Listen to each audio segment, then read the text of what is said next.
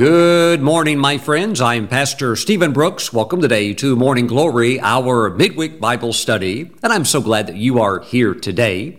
Why don't you grab your Bibles and join me in the book of Ezra. And today we're going to talk about meeting God at the river Ahava. Mm-mm. Praise God. Let's begin in prayer. Heavenly Father, as we jump into your word, we ask that your Holy Spirit would bring illumination, understanding to the eyes of our heart so that we can take your word by faith and apply it to our lives today. In Jesus' name, amen. Praise the Lord. Amen. Woo! We always want to take God's word and meditate on it and bring it into our hearts. But my friends, we want to act on it as well. And so, of course, we'll be seeing demonstrations of that in the life of Ezra, who was a man of faith and action. Let's begin in verse seven. Chapter twelve, we actually see the official decree that King Artaxerxes gave to the people of Israel, and these would be the ones that we would know as the captivity. Remember, the reason they're in Babylon was because they were taken there as prisoners of war. And there would be groups that would eventually go back. We we saw that Zerubbabel, he's already made a trip to Jerusalem. And now we have Ezra, he's about to make the trip to Jerusalem. And then you have Nehemiah, he's going to make the trip also. But predominantly, most of the Jews and those from not only, you know, the southern uh, part of, uh, of the kingdom, but the, the northern ten tribes, most of those that went into captivity, they did not return. So the ones that are going back, like here we see Ezra, those were the ones that would be considered of the remnant or the small and faithful few. And so it's a time of revival to a certain degree for them. Verse twelve, Artaxerxes, king of kings, to Ezra, the priest, a scribe of the law of God of heaven. So we know that Ezra was a priest and that also he's a scribe. So he is one that writes and records the Word of God, because back then you didn't have printers and copiers and scanners and things like that. So it all had to be wrote out. And he's also a tremendous teacher of God's Word. Verse thirteen, I issue a decree that all those of the people of Israel and the priests and Levites in my realm who volunteer to go up to Jerusalem may go with you. And that's something in the in the kingdom of God, it, it's very important that th- things are done on a volunteer basis where it's not coerced or it's not forced, because if you do, if you do it, then there's no faith involved. And you want to have it done in a heart of love, because faith works or operates by the mechanism of the love of God. So it's volunteer. Verse fourteen, and whereas you are being sent by the king and his seven counselors. So the king is sending Ezra out. This is something that he has decided along with his seven counselors. So we, you do see prophetic symbolism even within the king's court, because there is one Holy Spirit, but he has seven divine attributes, which are called the seven spirits of the Lord. So I believe it's good to have those in your own life. Maybe you don't have the exact number of seven, but you want to have those that can give you biblical counsel, not worldly advice, because that can lead you in, into trouble for sure, but biblical counsel so that you can discern the will of God and make good decisions going forward. Now, verse twenty-five, and you, Ezra, according to your God-given wisdom, set magistrates and judges who may judge all the people who are in the region beyond the river. That would be the big boundary line of the uh, excuse me, the river Euphrates. And judges who may judge all the people who are in the region beyond the river, all such as know the laws of your God, and teach those who do not know them.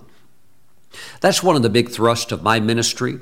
And we also see it in the Lord's ministry. When we when he had his ministry on the earth, it was primarily teaching, preaching, and healing. Yes, there were deliverances. There were uh, many facets of the Lord's ministry, but it was primarily centered around teaching, which is explaining the kingdom of God, and preaching, which is proclaiming the ways of God. And then, of, of course, you would have healing and deliverance and things along that line. It's all good. But here, Ezra, he is a tremendous teacher, and so that is part of his assignment, to teach those who don't know what, who don't know God's law, or as we would say, the Word of God, because God and His Word are one. So if you learn His Word, you learn about His character, His nature, who He is. And by the way, His Word is good. When God gives His Word, it's bulletproof. It's for sure, and we have to receive it by faith,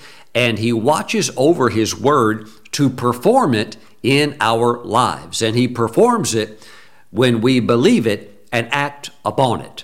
Now, verse twenty-six, whoever will not observe the law of your God and the law of the king, let judgment be executed speedily on him, whether it be death or banishment or confiscation of goods or imprisonment. So Artaxerxes is convinced and knows that there is only one true living God, and he wants the blessing of Jehovah God upon his life, upon his kingdom, so that things go well. Praise the Lord. And so he's wanting to make sure that Ezra does everything that he is supposed to do. Now, verse fifteen of chapter eight. Now I gathered them by the river that flows to Ahava, and we camped there three days. Now this is Ezra talking. They're camping out three days by the river Ahava.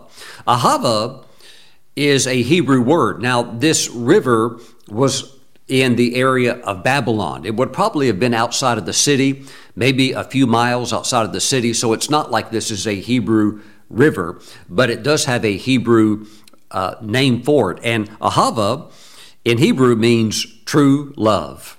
It means true love, and it also carries the meaning of not receiving love, but primarily giving love. And it's a very beautiful word in even today's modern Hebrew language. Matter of fact, there's a very well-known cosmetic company in Israel that's called Ahava. Most of their products, if not all of them, are sourced from the minerals there at the Dead Sea. Okay? So that's where their meeting spot is at. We camped there three days. And I looked among the people and the priest and found none of the sons of Levi there. Well, that's okay. Uh, he's he's able to pull together a group that is more complete as they kind of camp there and sort everything out. And eventually you do have the priest and you do have the Levites. Who were the Levites? They were the workers there at the temple. And they were the ones that would uh, split the wood, chop the wood, uh, carry the water, and do a lot of the manual or physical type labor. But then there was another group that also would help the Levites. In verse twenty, these uh, are mentioned as the Nethanim, and uh, they were very helpful as well. Now, let's go down to verse twenty-one. Then I proclaimed a fast there at the river of Ahava, at the river of true love, that we might humble ourselves before our God to seek from him the right way for us and our little ones, and all our possessions. Well, you want safety, you want protection. Now, verse twenty-two, for I was ashamed to request of the king an escort of soldiers and horsemen to help us against the enemy on the road, because we had spoken to the king, saying, the hand of our God is upon all those for good who seek him, but his power and his wrath are against all those who forsake him. So we fasted and entreated our God for this, and he answered our prayer. Woo! Praise the Lord. Now, let's dig a little deeper into this situation of the fast that they did before they began the journey. First of all, the journey that they're about to take is a long walk. It's about seven hundred miles. That would be like me uh, starting to walk today all the way, you know, up to New York City. Wow, that would be a long ways to walk. But back then, that's how they did it. So they're leaving Babylon, and they're going to walk all the way to Jerusalem. And this took them somewhere between three and a half months to make this journey, uh, up to possibly about four months. Now, when you take your time and you read all of the men that were involved in this return, they're coming back to the land that belongs to them and they're being sent. We see that there are about fifteen hundred men, but this does not include the women and children. So if we take the fifteen hundred men and we suppose that most of them were married and had two children, you realize that this is a group, an entourage of about six thousand people, but they don't have an escort, and there's a lot of danger along the way because you go through places where there's no law. There, it's, in other words, there's bandits, there's robbers, and there's no policeman, there's no sheriff or anything like that. You're completely on your own. So for that sake alone, you would really want to have protection. But when you read the context of the story more fully, you also realize the tremendous wealth that they are transporting, that the king has given to them, to Ezra, under his oversight, to take back to Jerusalem. And it's a lot of silver and gold involved, and it's going to be used for the rebuilding of the wall around Jerusalem, uh, for the construction uh, of the facilities there at the temple, and everything that's needed to get worship reinstituted back in Jerusalem. Well, how much gold and silver were they transporting?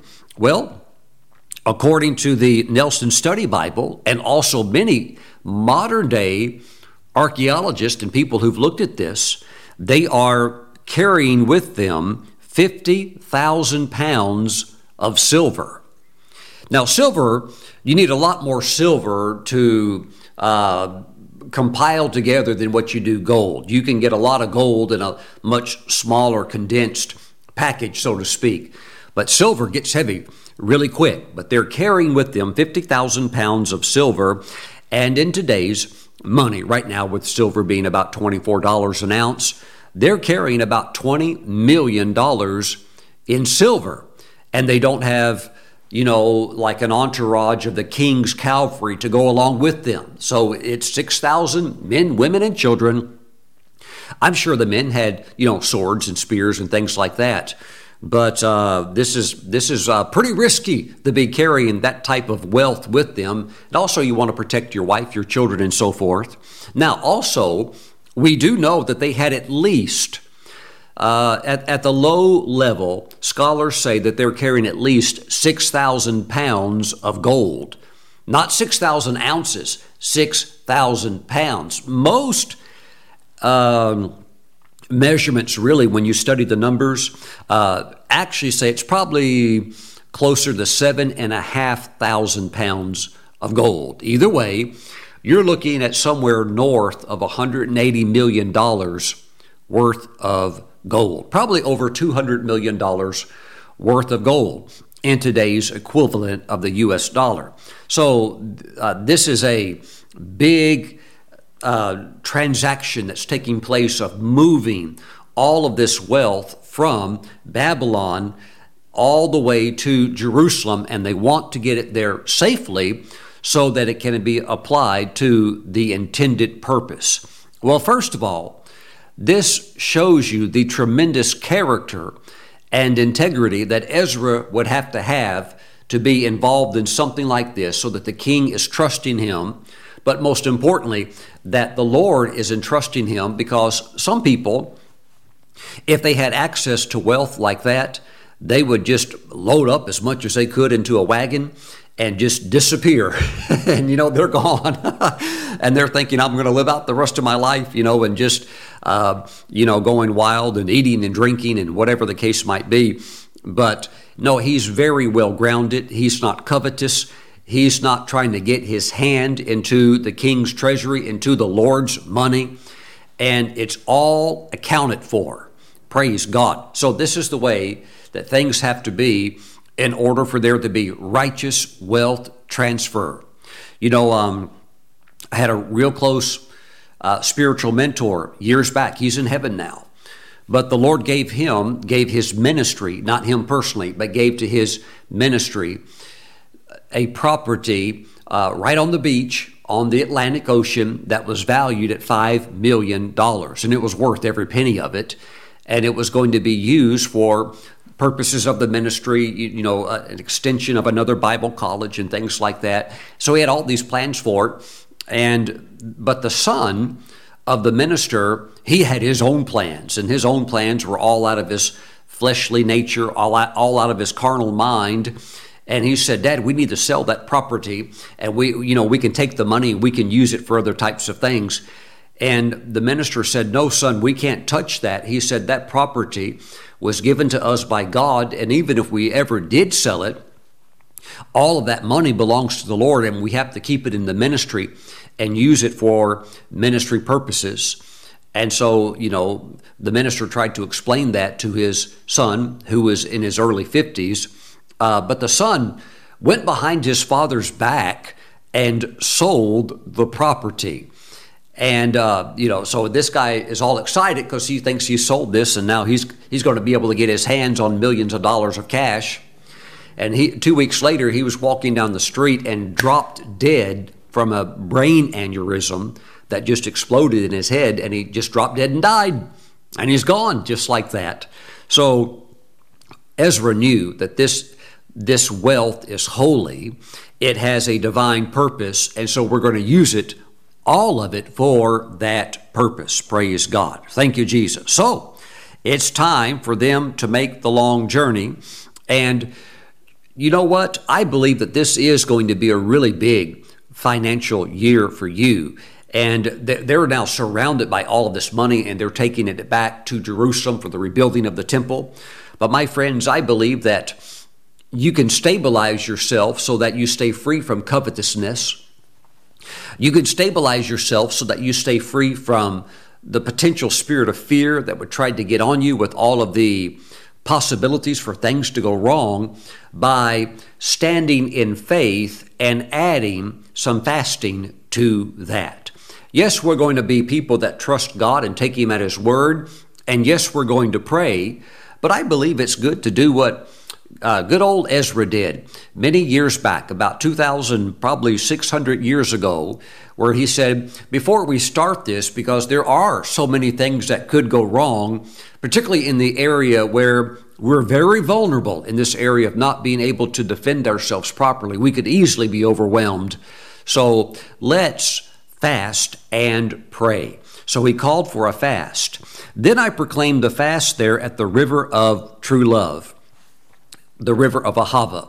My friends, I believe this year is destined to be a tremendous year for you. And I believe that you're transporting gold on the inside of you, the vision that God has given you, the dream, the plan, the clarity of knowing uh, what He wants you to do. And you're walking in faith, and you're going to execute these things that God has called you to do with precision and with accuracy and by going to work on them.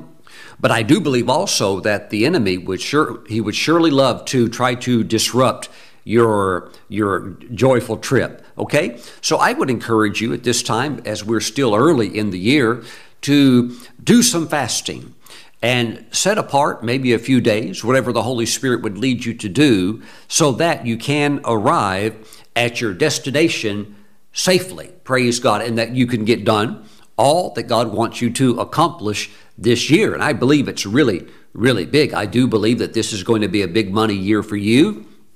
And I do believe that you are transporting gold on the inside, the callings and the fulfilling of those callings, the fulfilling of destiny and purpose this year.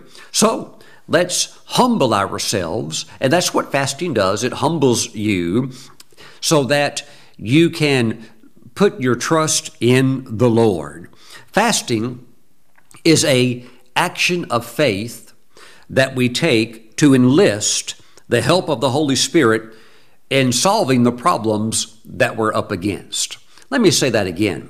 Fasting is a action. It's an action of faith that we take to enlist the help of the Holy Spirit in solving the various problems that we encounter. And I, I understand the humility aspect of fasting, because when you fast, Uh, it's not like it's a joyful time. And even if you're drinking juice, which I would encourage you to do, whether it's juice or, you know, tea or things along that line, you know, that's a vast difference from a cheeseburger or a T-bone steak or, you know, a nice piece of chicken or fish or whatever it might be. So it's, it's very tough on your soul. It, there's a humbling in it. And also your body, uh, it's not going to have that normal level of energy and strength. And so sometimes you can feel uh, that low energy, but that's okay. That's all part of it because you are leaning on the Lord in your weakness. Praise the Lord. You're leaning on the Lord. Now, some Christians, they think that the only type of fasting is the type of fasting where you do it personally and you don't tell anybody, and you go through a fast and you do it as unto the Lord.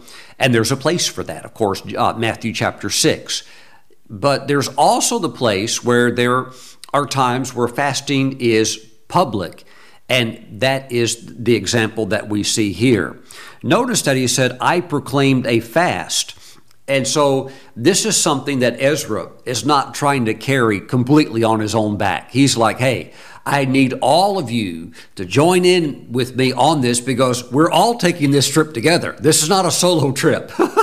So because of that, let's do a collective fast, or we could call it a corporate fast, where we all come together with the same unity, the same vision that we're going to make it there safely. And they did. And so you also see not only the integrity of Ezra, but also the leadership ability to pull about six thousand people together. I don't know if the little kids were fasting, probably not, but all of the adults, all of those who had responsibility, yes, they're all fasting so that they can have that unity of heart and really beseech the Lord. Lord, come help us, because we certainly need your help on this one. And you know what? He did. Praise God. You know, there was a church in Texas, in the Dallas area. This was back in the, I believe it was the late eighties, and the whole church did a forty-day fast. I'm talking about the adults.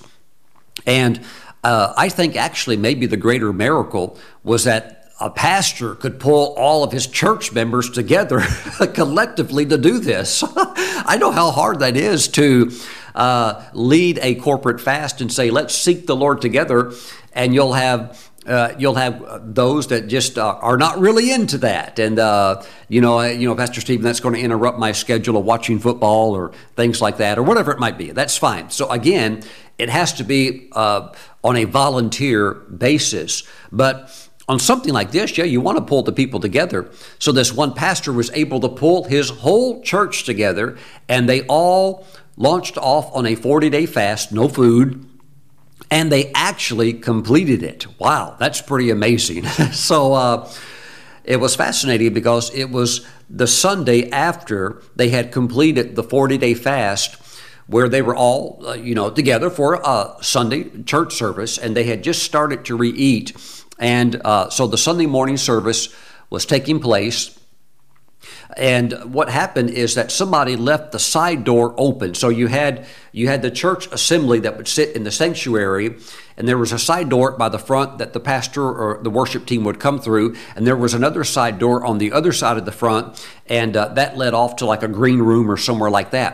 Well, somebody had left that door open. So when the whole church was together in worship, uh, on that room on the side, on the right, the Lord Jesus walked out of that room through that door and appeared before the whole church. Now, not in not in person physically, because this was not the second coming. Okay, that will be later, right? When he comes down on the Mount of Olives, right? So this was not the Lord's second coming, but he did come in a vision, and the whole church together collectively had a corporate vision, and they all saw Jesus walk into the sanctuary, and the whole church fell out under the glory, under the power of God. Surprise, surprise. Amen. So you never know what the Lord is going to do to reward or to honor, you know, whether it's an individual private fast or something that is collective. Okay. But the main thing is that you're after the, the answer of that primary thing that you're beseeching him for. In this case, Lord, help us and all of our little children and all of this wealth. Help us to get it all to Jerusalem. And the Lord did it for him. Amen. He's going to do it for you too. Verse twenty-three, so we fasted and entreated our God. So the entreating is the area of prayer. So you want to have prayer mixed in with your fasting. And it says, and he answered our prayer. Yes, and God's going to answer your prayer also. So I would encourage you to mix some fasting in at this time into your life, because this is a very pivotal year where great things are going to take place. Now, verse thirty-one, then we departed from the river of Ahava, the river of true love, on the twelfth day of the first month to go to Jerusalem, and the hand of our God was upon us, and he delivered us from the hand of the enemy and from ambush along the road.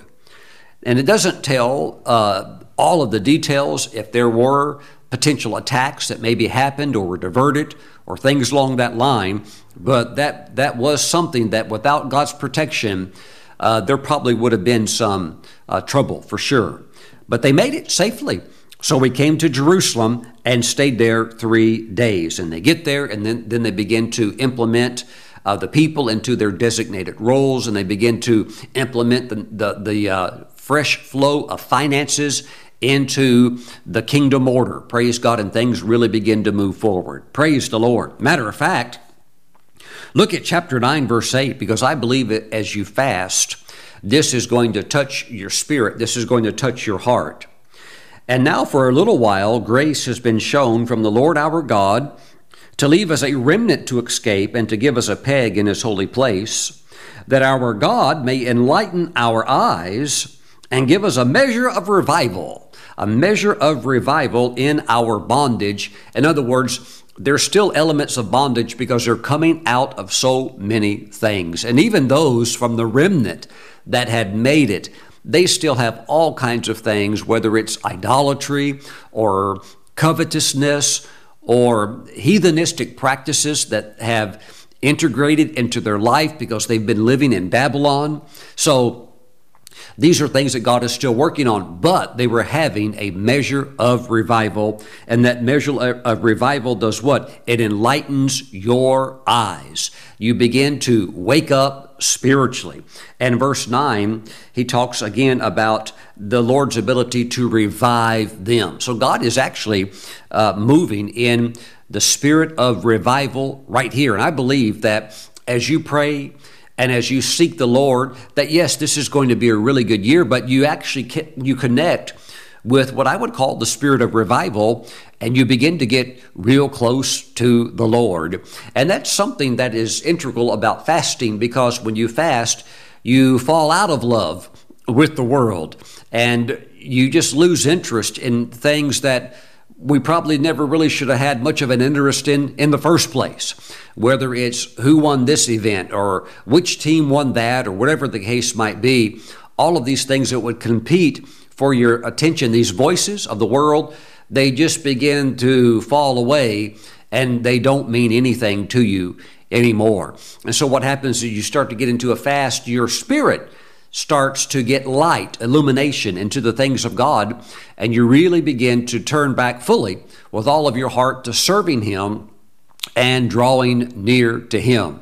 You know, I was talking to an apostle friend of mine some years back, and he uh, told me about a, a whole church that he knew where the whole church went on a forty-day fast. Again, I think the greatest miracle is the uh, the grace just for that many people to come together in unity and do something like that. And I was able to lead uh, our church years back on a twenty-one day fast, and it was uh, the collective miracles that came out of that were, were uh, multifaceted. It was amazing what God did. But my friend, uh, he was telling me that uh, this one church, when they went on a forty-day fast, when they came off the fast, Uh, everything was like illuminated, uh, even like a, like a blade of grass. Uh, the people's hearts were so tender that you, you didn't want to hurt anything. That if you saw like a grasshopper that had gotten in your house, you didn't stomp him or, you know, grab him and, uh, you know, throw him down the toilet. You, you would take him outside and put him on a bush, and uh, so he could live. Or everything was like sensitized to love and to sweetness and to slowing down. And that's what happens when you fast. You, you, it's like you suddenly hear people talking for who they really are, and you're you're not just busy trying to get something done, but you can hear what they're saying. You can hear their happiness, or you can hear their sorrow in their voice, in their heart, and you just slow down and begin to love God, and you begin to love people, and everything starts to get put right in your life. And even like Ezra and the uh, the Jews here, even if you're surrounded by hundreds of millions of dollars of precious metals, you're like, well, uh, uh, it's just metal. You know, we're going to go to heaven one day, and we'll be we'll be walking on stuff like this, and it'll be everywhere. So, you know, everything begins to get balanced in your life in the proper way from the perspective of eternity. Praise the Lord. Now, let's jump over just for a moment to the Gospel of Matthew. Many of you who have followed my teachings over the years, you're very familiar with the teachings of the Lord. I've taught on this before, but let's just touch it. It's good, because I know there's also many new listeners as well. Praise God. Thank you, Jesus. Glory. Matthew chapter six, Jesus said, "Take heed that you do not do your your charitable deeds or your giving, the giving of offerings, before men to be seen by them. Otherwise, you have no reward from your Father in heaven." So again, you want to balance everything in context. Here, Jesus is talking about personal, private giving. You don't want to give uh, for people to see you giving and say, "Oh, he's a real giver," and then that's the only reward you get, or the credit you give, is that somebody complimented you, but God's not going to honor the seed that you sowed because you had a wrong motivation. So this is private giving, but there's other times in Scripture where there's public giving, such as the time that God told Moses, "Hey, um, you're out of Egypt now, and I, now that you're out here in the wilderness, I want you to build a tabernacle or this tent-type structure for me." And God told Moses, "Speak to the people and tell them to give an offering of gold, silver, or brass, also precious stones," and then various types of garments and curtains and all of these amazing things that were going to start to come in in the offering. But there were designated levels of giving, and that was a corporate offering. So in times like that, it's not like you can hide your gift, because you're all giving, you're all bringing it. And, uh, you know, you just have to balance it by the Holy Spirit. Verse two, "Therefore, when you do a charitable deed, do not sound the trumpet before you, as the hypocrites do in the synagogues and in the streets, that they may have glory from men. Assuredly, I say to you, they have their reward." Now, let's continue on in verse five. "And when you pray." So we have seen Jesus thus far talking about the proper way to give personal offerings. You want to do it in a very God-honoring way, as much as possible between you and the Lord only, unless it's something where there is a uh, an offering that God wants everybody to be involved in, and then we can all encourage each other. Maybe we can even have a goal of what we want to accomplish, and then everybody can pitch in on that. And so, you know, that's going to be uh, something that's uh, people are going to know, and that's okay. There's a place for that that can inspire and encourage others. Praise the Lord. But here, Jesus now mentions pray uh, or, or prayer. Can you, can you imagine, though, a Christian who is actually saved, loves God, they're on their way to heaven, but they don't give? You would think, now that's a very strange Christian. Uh, to, to be in the church, to love Jesus, but they don't give. They don't don't they don't tithe. They don't give a, an offering or anything like that. They, but they're on the way to heaven. They're saved by grace through faith, but they don't give. You would think, well, that person is very undeveloped spiritually, and that would be an accurate assessment. That if you are a Christian and you're not a giver, there's there's a there's a attribute of God that you don't know about, because even Jesus said it's more blessed to give than it is to receive. So there's going to be some things about God that you wouldn't know, because that's not something that you're practicing. Now, the same with prayer. "And when you pray," not if you pray, not if you give, but when you give and when you pray. "And when you pray, you shall not be like the hypocrites, for they love to pray standing in the synagogues and on the corners of the streets, that they may be seen by men. Assuredly, I say to you, they have their reward. But you, when you pray, go into your room, and when you have shut your door, pray to your Father who is in the secret place, and your Father who sees in secret will reward you openly." Praise the Lord. So that's the normal method of operating in your own personal, private life. But there's other times when in Scripture you see uh, corporate prayer gatherings, a whole lot of them in the book of Acts. They all prayed together, and they all prayed out loud, all at the same time. So, you know, you have to go with the Holy, Holy Spirit flow, but don't try to uh, put everything in one box where everything's got to be all private. There are times for public, uh, public giving, public prayer, and then there's, you know, different guidelines for that. But the thing again is that Jesus is emphasizing is that believers pray. Can you imagine meeting a Christian, maybe who's been saved for ten or twenty years, and uh, they have no interest in prayer? Matter of fact, they never pray. You would think, wow, that person probably doesn't know the Lord very well. They may be saved, but they probably don't know the Lord very well. Well, that would be an accurate assessment, because how could you know the Lord if you don't talk to him, if you don't converse with him? Mm-mm. So it's not, it's not if you pray, but when you pray. Well, let's get to the third part of this. There's three parts. There is the giving, there is the praying, but now we have, uh, coming up, we have here in verse seventeen, actually, let's go to verse sixteen. You have the third dimension of spiritual disciplines. Moreover, when you fast, do not be like the hypocrites with a sad countenance, for they disfigure their faces that they may appear to men to be fasting. Assuredly, I say to you, they have their reward. But you, when you fast, and this is in the context of doing it privately as an individual, but you, when you fast, anoint your head and wash your face, so that you do not appear to men to be fasting, but to your Father who is in a secret place, and your Father who sees in secret will reward you openly. Now, let's think about this. It would be very strange to meet a Christian who never gave anything, never gave a dollar into the offering. It would be very strange for a Christian to have no prayer life ever, but it would be really weird also for a Christian to never practice the spiritual discipline of fasting. Wow, isn't that amazing? So I think what we have done in the Western church, in the American church, is that we, we give and we understand the value of prayer. But something about fasting, it, uh, predominantly in the Western church, has been completely lost. Now, I know there are some who teach it and do a really good job, whether it's Pastor Jensen Franklin or others that have more, I would call, a mandate to teach on that. And so that has brought exposure to many in the body of Christ, but still the, the number of those who actually do it is very, very small, um, because it's something that challenges the flesh. It's something that is very, very humbling, in the sense that you, you don't, you're not going to have that uh, that pep and that uh, you know that energy that you would normally have. But what it does, uh, as far as bringing you into a deeper dimension of your walk with God, it's irreplaceable.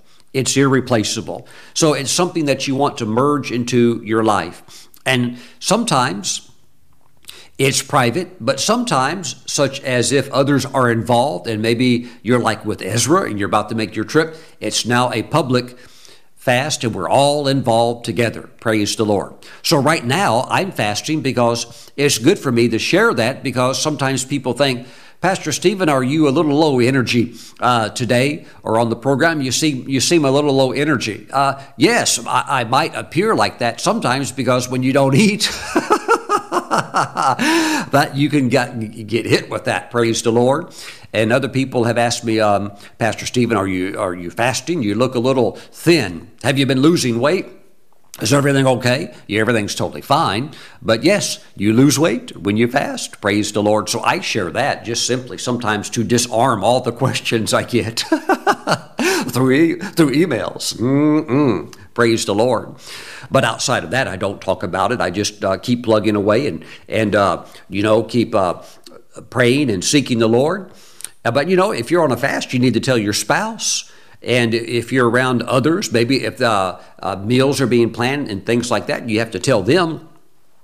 And so I tell my wife, you know, that way uh, we uh, structure, uh, you know, meals, uh, particularly with the family members and stuff like that, where we probably pretty much just try to skip most of that during seasons of fasting. But You just want to go with the flow of the Holy Spirit, but you want to bring it into your life. And so I want to encourage you, because I believe that this is a golden year for you. I believe that just as Ezra was heading to Jerusalem, and of course, that's very, very exciting. You know, you've got the whole year, right? So just take a few days and fast. And it doesn't mean you can't fast again later. You would probably want to do that because, you know, you don't just go to the gym once and say, well, I worked out, and therefore I don't need to go back for the next four months. So you want to let fasting be something that is part of your spiritual discipline, just like you don't give once and say, well, I gave, I obeyed the Lord, I did what Matthew chapter six says, I don't need to do it anymore. No, you give because that is the lifestyle of the Christian experience. And you don't just say, well, I prayed once, it's done.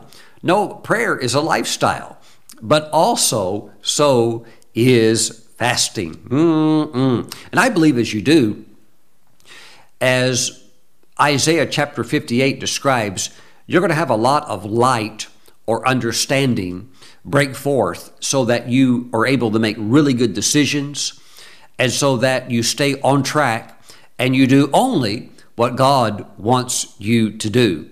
You'll find that in life that many opportunities present themselves to you. But just because they're opportunities, just because they are open doors, doesn't mean that God wants you to go through it. It could be a trap. It absolutely could be a trap of the enemy, something meant to get you all tangled up and uh, off of the focus that God has for you. Mm-mm. And that's really one of the main reasons people don't succeed is because of broken focus, okay? So you're going to reach Jerusalem. You're going to get done everything God has called you to do. But I would say, why don't you stop for a few days at the river Ahava, the river of true love, the river of giving, and why don't you do some fasting? Praise God.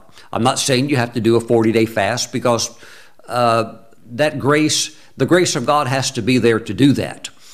And uh, that's just something that's between you and the Holy Spirit. If, if the grace is there, you could do it. If it's not, it'd be total agony. I've done a lot of fasting by God's grace. And when I say that, I'm not just trying to use that as a religious expression. I've been able to do it by grace alone. And there is a grace that comes, and it doesn't mean that I'm not hungry. It doesn't mean that I'm just enjoying drinking water and apple juice is so wonderful. No, no, it just means that you know, it would be nice to eat, but I'm doing okay, and I'm just going to keep going on. So as long as that grace is there, uh, I can do it. And as long as it's there for you, you'll find that you can do it as well. Is there humility, humbling? Is there uh, uh, discomfort involved? Uh, yeah, but it's not that uh, it's not that you can't keep going. I'm sure the walk to Jerusalem, wow, walking for three and a half months, I'm sure that wasn't like a, a lot of joy, you know. I mean, after maybe when you first start it for the first week, but after a while, you're like, whoo, okay. But you know what? Fasting is so interesting when you start uh, and the day goes by so slow. You think, wow, it's going to take forever. Maybe, let's say you're doing a three-day fast. Oh, am I ever going to get there? But you know, on day three, when you actually finally get to day three, you think, oh, this is no big deal. I could do this. I could do this every day of the week. But when you're halfway through, you're like, oh, this feels like this is going to take forever. So whether it's three days or ten days or thirty days or whatever you have in your heart to do that the Holy Spirit would be uh, talking to you about, just go ahead and make that commitment. Meet the Lord at the river Ahava and uh, go ahead and just knock that out, okay? Whether it's three days or five days or whatever it is, even if it's longer, before you know it, you'll be on that last day. And then you'll have it wrapped up, okay? And then you can move uh, into the year with your faith real, real strong, because fasting, it just, something about fasting and prayer causes the Word of God to come alive. I mean, you're talking about spirit of revival and the Word just having the bite and the, the uh, strength and the veracity. Yeah, I mean, it's it's incredible. So it does really give you a tremendous faith boost. So I want to encourage you to have some prayer time about what the Lord would have you do, and just meet the Lord at the river Ahava and say, Lord, I'm going to give you three days. I'm going to spend some time with you in uh, prayer and fasting. Now, many of you, of course, you're working full time, uh, just like I am, busy all day long. So for me, I can't really do water. I can do water, but if I do water, I, I can hardly get up off the couch, okay? So if I, if I drink water only, I know right where the level of how far my body can go on water. But I also know that if I drink water, I hardly have any energy. Now, some people, they're totally different. They can they can drink water, and they're like the Energizer Bunny, running around, doing all kinds of stuff, fasting and drinking water. And honestly, I marvel at that because my my body can't function like that. So for me, I drink juice and just get apple juice. Yeah, it gets boring. It gets real boring after a few days, but it works for me. And in the morning, I get coffee. Sometimes even at night, I'll drink a coffee because drinking something hot is that little bit of reprieve for your soul. It makes your soul happy. But I would suggest find what works for you. And if you have, you know, medical conditions, check with your doctor. Uh, I had a, a pastor friend who one time he did a he did a fast. I think it was like a ten-day water fast. And halfway through it, he collapsed and fell out. He, he he fainted. He passed out. When he passed out, he fell forward. As he was falling forward, he's already unconscious, but as he's falling forward, his mouth and his front teeth struck the granite countertop there in his kitchen, and he hit his teeth and knocked his teeth loose on the way to the floor. Well, he woke up in the emergency room and found out that they had resuscitated him. He died three times there in the emergency room, but they brought him back, you know, but the, you know, giving him that jolt, or however they do that. They brought him back and got him back. Uh, and the doctor later, after he kind of, you know, recuperated a little bit, his doctor reprimanded him because he was on some type of uh, drugs that he was taking. Uh, and those drugs had a horrible effect when he went on a water fast, and it made his body go haywire. So if you are on, you know, like medicine, certain types of medicine, or you've got a certain medical condition, you want to check with your doctor to make sure that what you're doing is okay. By the way, that pastor friend of mine, uh, he got out uh, of the hospital, went back to the church, and went back to preaching. And while he was preaching, this was just a few days after all of this happened, while he was preaching and, and giving his sermon, his teeth that had gotten knocked loose fell out. He put them in a napkin and later, later uh, had them like surgically like reimplanted or something like that. So he still got his teeth today, but he learned a very valuable lesson. But for most people, you know, if you're normal and, you know, you're healthy and stuff like that, uh, fasting is very, very good for you.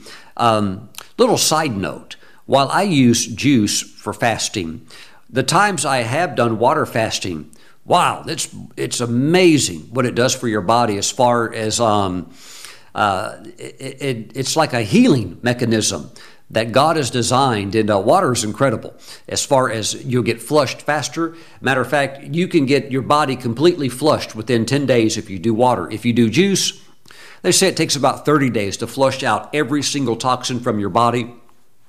But you know what? Many of you, like like myself, you're working and you're very, very busy, so you probably can't do water. So you need something that gives you energy. So uh, I have found that the main reason that people come off their fast is because they got so low energy that they, they're thinking, I've got to work and I can't. Uh, so they start eating. Okay, what you have to do is you have to drink a lot of juice, drink a lot of liquid, and I'll probably go through, you know, I'm talking maybe easily, fifty ounces, easily fifty ounces of juice a day. Okay, so just go out and get something good. Don't get something with high fructose corn syrup in it. Oh, that's awful. Get stuff that's pure and clean and that's good for your body, and also stuff that's thin. You don't want to be drinking juice with all this fiber in it. First of all, your stomach is never going to relax because all of that fiber is almost like food. So you want You want juice that's real, real thin. Praise God. But find what works for you. I have minister friends, they drink different things. Different. For me, it's apple juice. For others, um, uh, it's all kinds of different things. But whatever works for you. And just plug into it and get ready for the greatest year of your life. I believe, are you ready for this? I believe that before you get to the halfway point in this year, you're already going to have accomplished everything that you have in your heart to do. That's a pretty wild statement, isn't it? I believe before you get to the halfway point of this year, you're going to be so far ahead uh, concerning the things that you wanted to do that it's probably all going to be done. Most of it, if not all of it, is going to be done by the time you hit the conclusion of six months. Now mark that and watch that. I believe you're going to be surprised. So start your year at the river of Ahava and just uh, just launch into it the right way. Let me pray for you. Heavenly Father, I pray for those that are watching right now. I know for some, uh, this is uh, familiar territory, and so they're they're ready to go, and they're already, right now as I'm talking, Father, they're mapping it out and planning it out, what they're going to do, and they're excited, and they'll do it. But I know for others, Father, that would be watching, that uh, there's an element where it's scary for them, and they don't even know if they can do it. There are some that they're not even sure if they could fast for one day. But Father, I thank you that they are going to experience your grace, and that as they make a commitment, whether it's one day or perhaps three days, they're going to find your grace, and they're going to find that your grace is more than enough, and that you're going to honor that time of prayer and fasting, and they'll see that that is something that greatly contributed to the overall success that they're going to have this year. So, Father, we just thank you that everybody right now that's committing to do some fasting, I thank you, Father God, that they're going to do it by faith, and they're going to do it voluntarily with a heart of love for you. They're at the river of love, and it's going to be a very, very powerful experience. Now, Father, we thank you. I release that grace upon your people right now. Receive in Jesus' name the grace to fast, the grace to fast in Jesus' name. Amen and amen. Praise God. Glory. And let me just uh, also say that, my friends, even when there's grace, again, remember, even when there's grace, it's not like this is a picnic. This is fasting. When you're not eating cherry pie and uh, strawberry cake and cheeseburgers, uh, yeah, they're, so uh, juice is never going to substitute for solid food. Okay, it's it's fasting.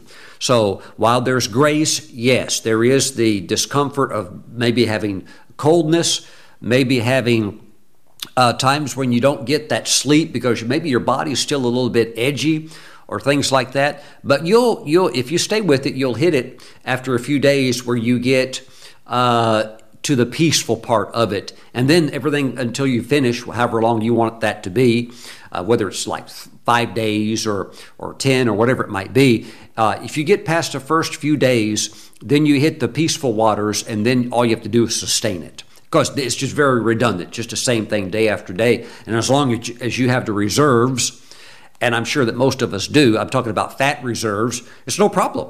It's no problem. That's why we all have fat. We, you all need it. You can't, can't stay ripped all the time. It's a myth to look at bodybuilders or look at movie actors with their shirts off and think they look like that all the time. They don't. Even uh, years back, Sylvester Stallone said when he made all those action movies, he finally learned that the scenes where he had his shirt off, and you know, you could see all of his abs and stuff like that, and he's all ripped and defined. He, he learned, shoot those scenes up front. Why? Because you can't sustain that. You can only hold that for a few days. Why? You're starving that. Outside of that, you, you have to have fat because that's your normal way of operating. Praise God. And some of us have a little bit extra. That's okay. Praise the Lord. Amen. All right. Enjoy your time uh, fasting there at the river of true love. It's going to be a very good experience for you, a, ve- a very good time of drawing near to the Lord. Now, if you're watching me today and you don't know Jesus as your Lord and Savior, everything must be done in Him. Um, you don't want to do fasting without your life surrendered to the Lord, because you could You could have another spirit uh, tried to come in, because fasting does make things more, uh, you can pick up the spirit realm more easily. And the last thing you want to do is have more trouble than what you would previously have. So you need to, first of all, get your life right with God before embarking on any type of fast or spiritual journey. Okay, so make that commitment right now. I want to lead you in prayer. If you are a former Christian and you backslid and you went off and you got all messed up in sin, but you're like, oh, what a what a mess, and you're ready to come back. Well, the Lord's got open arms and he's ready to receive you back. So I want you to pray also with those who are making a first-time commitment to come to Christ, all right? Pray this prayer now. Say, Jesus, I repent of my sins, and I surrender my life to you fully. Jesus, save me right now. Wash me with your blood and write my name in your book of life. I fully commit my life to you. Thank you, Jesus. Come now and step into my life and lead me and guide me from this day forward. In your name I pray. Amen. Woo! And amen. Praise God. Amen. Hallelujah. Glory. Glory. Those of you just coming to the Lord, go ahead and jump on the happy ship. Amen with us. Do a little fasting. Praise God. Amen. Thank you, Jesus. By the way, if you need to get water baptized, and you will if you're a new Christian, email me, or and, uh, and I'll, uh, I'll help you out with that in some way, even if you live on the other side of the planet, because we have many friends around the world, and uh, you need to get water baptized. Praise God. We just had some water baptisms here. I think maybe we picked one of the coldest days of the year to do it. Wow, was the water cold, but it was a lot of fun. Let me pop a picture right now up on the um, on the screen. Amen. Maybe I can even plug in that little video. Let me do that. That was so much fun. Check this out. I'll be right back.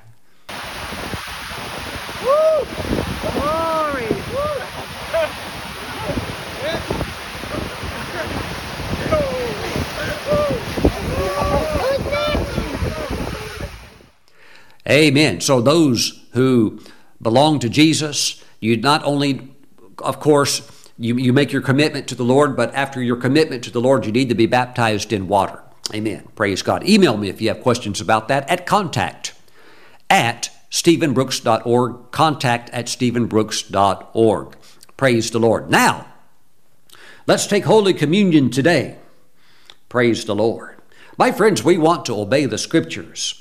When the Bible says give, we want to give. When the Bible says that we are people that are supposed to pray, we want to do that. When Jesus says, when you fast, not if you ever do, but when you fast, we want to be people that fast. Praise the Lord. It's not about legalism or you have to do this or have to do that. We, we just want to obey the commandments because that's where the blessing is. And we're also instructed in the Word of God to take communion. So let's do that right now. Grab some grape juice and some bread, a little cracker, a little wafer, unleavened bread preferably, but grab what you have and let's pray. Father, we bless the juice and the bread, and we set it apart as holy, and we thank you that this is now the body and the blood of Jesus. And so, Father, as we receive the Lord's flesh, we thank you for victory and strength, and we thank you for grace to meet you at the river of true love. And we're going to have a wonderful time of fasting and drawing near to you. And we thank you for safety and protection. We thank you for provision greater than we've ever had before. And we thank you for your glory and the spirit of revival. In Jesus' name, amen. Let's receive the Lord's body.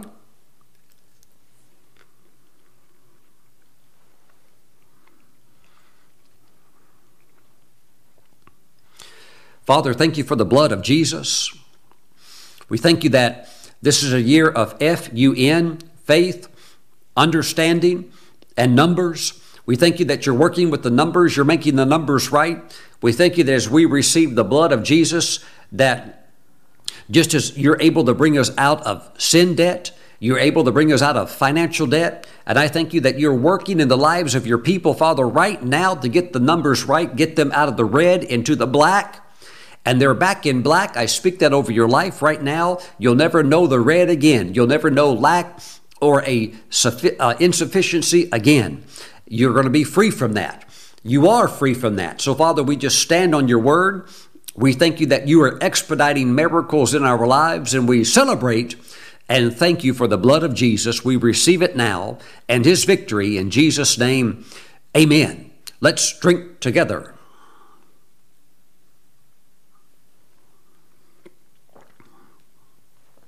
Everything that Jesus purchased for us at Calvary belongs to us. Everything that he purchased uh, for us belongs to us. We have to take it by faith. And we're taking it right now, and we are moving ahead. Praise the Lord. So have a wonderful week, and I will see you at the River Ahava. And also, as these teachings are a blessing to you and you would like to support this ministry, let me put up on the screen right now ways that you can give. Uh, there's text to give. You can give online, or you can mail an offering in if you would like. That information is on the screen. Thank you for watching. Thank you for supporting us. And I'll see you back real soon. God bless you. Bye-bye.